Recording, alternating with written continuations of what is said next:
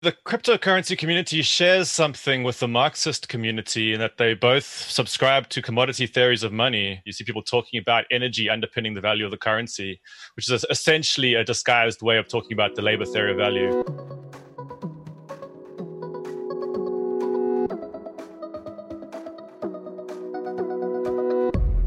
Welcome to Crypto Talks from Coindesk, where you'll find live recorded daily talks and discussions from Coindesk events and more.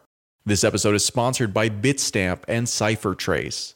This segment is hosted by Coindesk's Joon Ian Wong and London School of Economics PhD student Annaliese Milano. We're joined now by Cash's Cameron Robertson, Brett Scott, the author of The Heretic's Guide to Global Finance, and Jonathan Harris, who is also known as Money Burning Guy. Thanks for joining us, guys. We want to talk a little bit now about where money derives its value. And as you know, currencies now for decades have been untethered from gold and silver and are backed by trust or potentially more realistically force. Um, but cryptocurrencies have proven that the value of money doesn't exclusively lie in the power of government or in the desirability of precious metals. And so, does it matter what money is made of?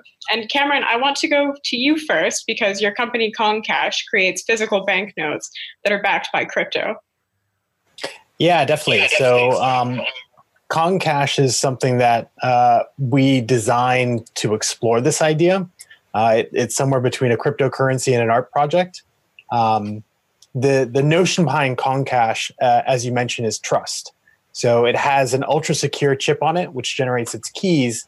And the idea is really exploring this idea of, well, you know, um, if I look back in time and I look at older currency, it was based on precious metals or or something that the government had in a bank somewhere. You know, I could actually go redeem dollar bills um, with the Federal Reserve up until the the 1970s for precious metal. Um, but then all that, of course, ended. And so we took that idea and we turned it on its head and we said, well, one of the biggest problems in cryptocurrency is it lacks this physicality which we've understood for generations. It lacks this notion of i can i can hand this to someone else really easily. And instead it moves it to private keys. And so with Cash, we said well what if you can do the same thing with a cryptocurrency? What if you can have something that's physical looks like money feels like money can be exchanged for money and is trustworthy? And by trustworthy i mean you know that if I hand this currency to you, that there's a very good chance that you can in fact redeem it for the cryptocurrency at some point in time. Um, and it's really playing on this idea that, you know, for the last 50 years, effectively, uh, the US government and other governments have not, in fact, backed their currencies with precious metals anymore. Um, and so it is up to them to either enforce it through, you know, means like the military or to convince people that it has value. And I think that especially in the times that we are in now, uh, a lot of people should be questioning that. So that's not to say that Kong is a solution to that, but I think that that Bitcoin is one of the quintessential examples of people taking back some of that power and saying, well, rather than trusting and believing in government, I'm going to choose something else and, and have a model of consensus where I agree with other people that this holds value. So, as a follow up to that, why should I trust Cash any more than I should trust my government? I mean, I understand that something like Bitcoin has the the backing of a community, but Cash is a bit newer, and you know, how do I know that it's going to be around and that these notes are going to be redeemable for a long time? Right, right. So each note works via a smart contract, uh, which is deployed. Um, so we use the Ethereum blockchain uh, for Cash, and it's an ERC20 um, there's nothing effectively special about Kong. So a lot of people ask, what is the value of a Kong? We haven't set a value for it. There's no market, there's no ICO. Um, it's whatever you want it to be. Similar to Bitcoin, uh, it has an emission schedule. So a certain amount of Kong can be printed in a physical version. And then there's a small amount of digital Kong that's released as well. Uh, the physical Kong can be redeemed after three years by the smart contract.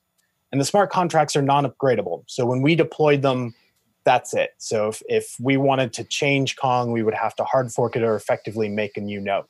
Um, but as to what the value is of a given note uh, and, and what it's worth, until there's a community or someone who accepts this for a good or service, it's worthless. Um, so that's it's it's more uh, demonstrative of let's explore physical cash as a means to understand cryptocurrency. Um, and and so stepping back for a second, thinking about what that means, I can hand this uh, to anyone. I can hand it to my dad. I can hand it to my niece.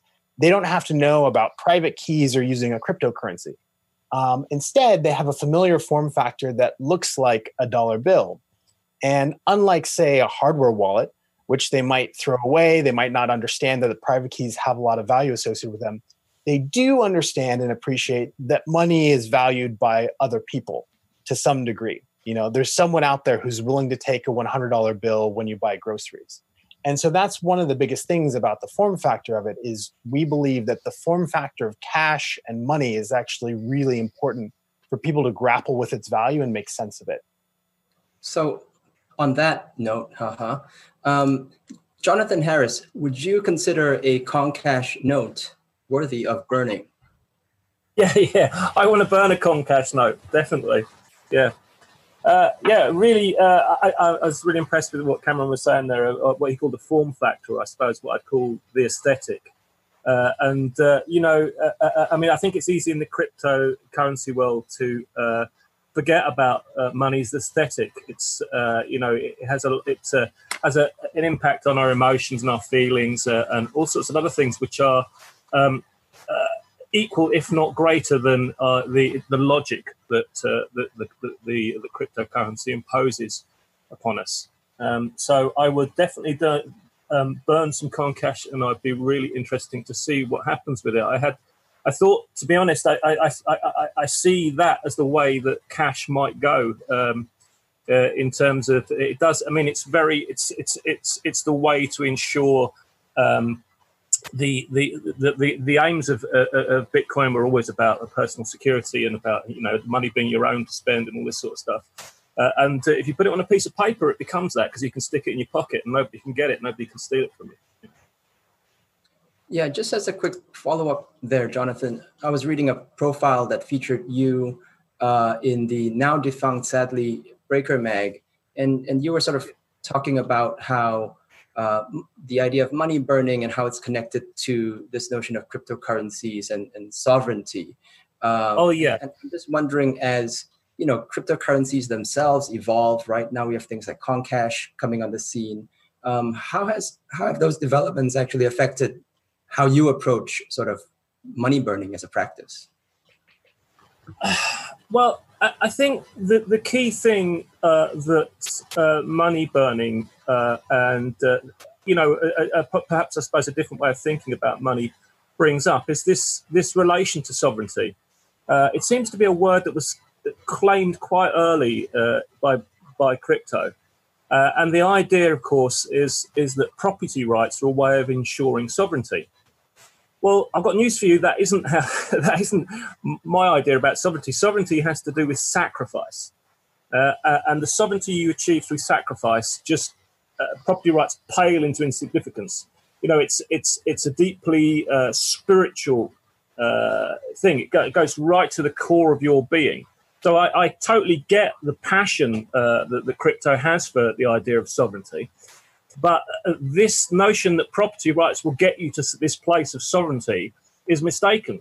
Uh, there was a great, uh, uh, well, I say it wasn't, it wasn't a great essay, but it had a fantastic title, uh, uh, which was posted, I don't know, a while back, which, which asked the question. It said, if the point of capitalism is to escape capitalism, then what's the point of capitalism?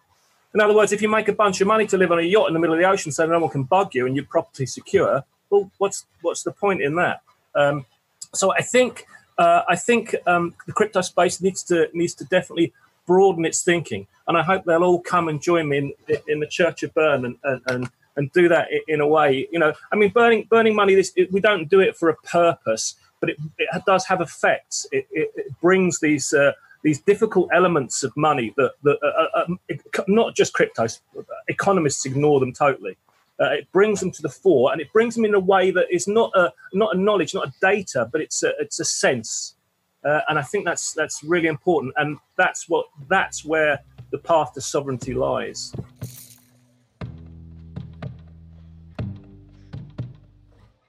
Bitstamp is the original global cryptocurrency exchange. Since 2011, Bitstamp has been the preferred exchange for serious traders and investors, trusted by over 4 million customers, including top financial institutions. Bitstamp is built on professional grade trading technology.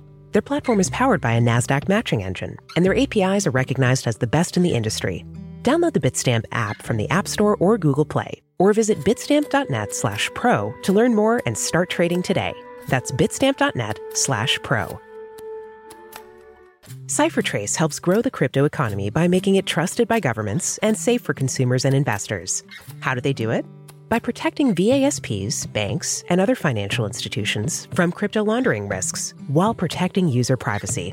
Years of research have created the world's best cryptocurrency intelligence with the best attribution and deepest token coverage. So if your virtual asset business isn't using CipherTrace to manage compliance risks, you should start now. Learn more at ciphertrace.com.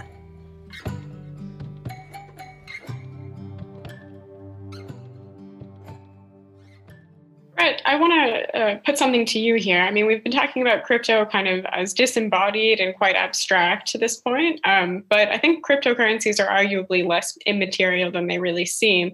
They're actually, you know, intimately connected to physical infrastructure. Like, for example, mining farms, you know, rely on the electric grid. The internet itself relies on under, underwater cables. Um, what do you what do you make of that? Is that for for Brett or for? for sorry, for Brett. Yes. What do I make of it? I mean, yeah, sure. All, all digital infrastructure is essentially um, appears in our minds as a kind of immaterial realm that sort of floats in space, but actually it's situated on the ground and it's in giant data centers. Um, actually, Bitcoin has that through mining farms, which essentially large data centers, and they're um, all underpinned by a cheap commodity extraction from uh, countries like the DRC. So, yeah, I mean, it's intensely physical. Um, and actually, the amount of energy that goes into the production of the the units, uh, I mean, that's essentially just uh, fossil fuel burning largely. So yeah, they're physical entities. I mean, so as a follow up there, I mean, what do you think the consequences of that really are? I mean, Karl Marx always talks about, you know, sort of the veil of money and what that disguises on the other end, namely like the people who are producing your goods. But for crypto, it's kind of like the veil of the energy being used um, and the resources that are being taken away from, you know, the earth or whatnot. Um, so, what do you think the consequences of kind of forgetting about all of that stuff is? Well, actually, interestingly, the cryptocurrency community shares something with the Marxist community in that they both subscribe to commodity theories of money. Um, and actually, this goes often quite an interesting um, revival of labor theories of value. When you when you look sort of look through the the lands in the crypto community, you see people talking about energy underpinning the value of the currency, which is essentially a disguised way of talking about the labor theory of value. Um, and uh, so yeah, there's this. Uh, I mean, I, I don't I don't subscribe to commodity theories of money, so I, I think about money completely differently. Um, so to me, there's always a, there's always two elements to a monetary system. I mean, for example, if you look at a cash token, um, the cash token it has a physical body, which is made of a particular a particular thing, but it doesn't derive its value from its physical body. Um, Whereas if you come from uh, commodity theories of money, you always assume that the uh, the the sort of the, the body of the currency is where it's ex- getting its value from. This is why you fixate upon how it's made and all this kind of stuff. Um, whereas the sort of monetary theory that I come from, it's kind of irrelevant how the currency is made. It's what actually the sort of structures of law and the sort of networks that underpin it that um, give it its power. Um, but sure, I mean, right now in the crypto world, you, you sort of uh, created a kind of pseudo commodity, um, and that's yeah. I can elaborate on this if you want. uh, Joon, I think you have a related question, actually. Yeah, I mean, I'm just going to throw this out to the panel, um, and maybe it kind of comes full circle back to Kong Cash. Um, you know, is there an irony that this new money, right, that that cryptocurrency people have claim they have created um, is, is almost a throwback to exactly these types of um, physical bearer assets or, or, uh, or types of money that are rooted in commodities like gold. Um, I mean, in many ways, you know, if you lose your private key, for example, it's gone, right? Um, and so the Yap Islanders, you know, the people with the rai stones, and they would keep use the, the rai stones as a tally as a, as a ledger. Um, the Yap Islanders were in many ways more virtual than today's Bitcoiners, right? Because you can lose a rai stone to the bottom of the ocean and it's okay. Um, but if you lose your private key, it's gone forever. So I don't know if anyone in the panel has any thoughts on that. Yeah, that, I mean, I think that's that's one of the the clearest reasons why um, why we went down this path. So, so originally our focus was around secure key storage broadly. We've been working on IoT. A lot of the collaborators on the projects have worked on IoT and secure IoT for years. And what we thought of around private key storage is actually really abstract. Um, going and explaining why someone's private keys are super important to, to non-technical folks, um, their eyes might just glaze over. But the problem is a lot of what we're talking about in the cryptocurrency space and, and decentralization, whether or not what values apply apply to those, rely on private key storage. And, and people don't realize that um, once you're empowered with a private key, there is no backup. So, so we, we used the idea of money as this, this precious token, which is anachronistic. Like everyone, a lot of people say, well, I want digital money. I don't want physical money you know there's all these great aspects of digital money um, uh, that that I don't want. I want digital money because um, you know I can cross a border with a million dollars on a USB key. So the physicality of money is problematic um, from that side of things, but it it harkens back to effectively thousands of years of human behavior, which is built up around these different tokens. And and one of the things that that we think about is the physicality of the money is is in different periods of time distinct from the monetary theory backing it. So we talk about like commodity money, we talk about fiat money. Um, that's kind of a for us a, less of an issue. We're more interested in let's play with the physicality of it. And the interesting thing is now in a digital form with a digital physical form, you can put it whatever you want backing it. So so you could have a Kong note which is backed by Bitcoin instead, or you could have it backed by fiat or you can have it backed by something completely different. Um, you could do personal tokens for yourself um, based on your own labor. There's all sorts of things. But by giving it a physical form and a piece of paper we're all familiar with, um, it, it, goes deep into the, these, these psychological impressions that we have from childhood about it.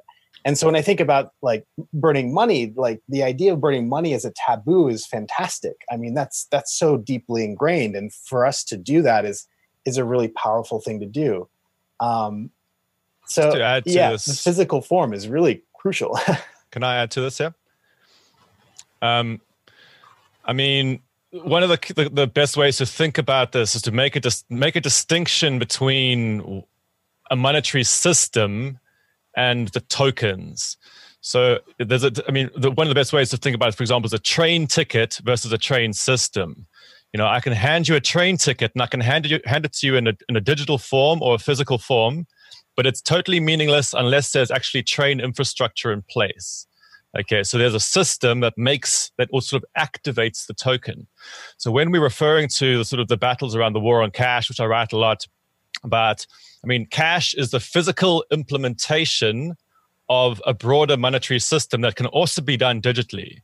Um, and I think similarly with a crypto token, I can take a Bitcoin token and then I can, you know, I can in my room here, I can take a piece of paper and write a promise uh, to somebody saying, I promise to give you a Bitcoin token. And now you have a physical um, Bitcoin IOU, which I could pass around, right? That's a, that's a cash form of Bitcoin that I just created right there. Um, and then with what tying back to sort of John's um, realm, the sort of the act of the physical implementation of a currency system is the only one you can actually burn because it's the only one that you actually have autonomy over right? Once those tokens are issued out into the public you then have autonomy, which is very different to a digital system.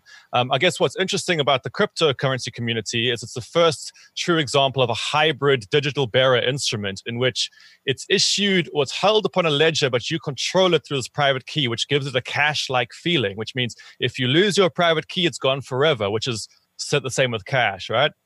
Um, and I think that's the most interesting thing about crypto um, in general has been about this creation of this sort of hybrid bearer instrument type concept. Jonathan, very quickly, could you respond in about 30 seconds there? Yeah, I can, I, and I can plug my magazine at the same time. So what Brett is saying is great. I mean, it's important. I, I appreciate everyone probably in this conference understands the difference between crypto and, and electronic money. But Brett did a great piece in my magazine there uh, on how to burn digital cash, and it's an exercise in thinking that reveals a lot about crypto and digital digital money.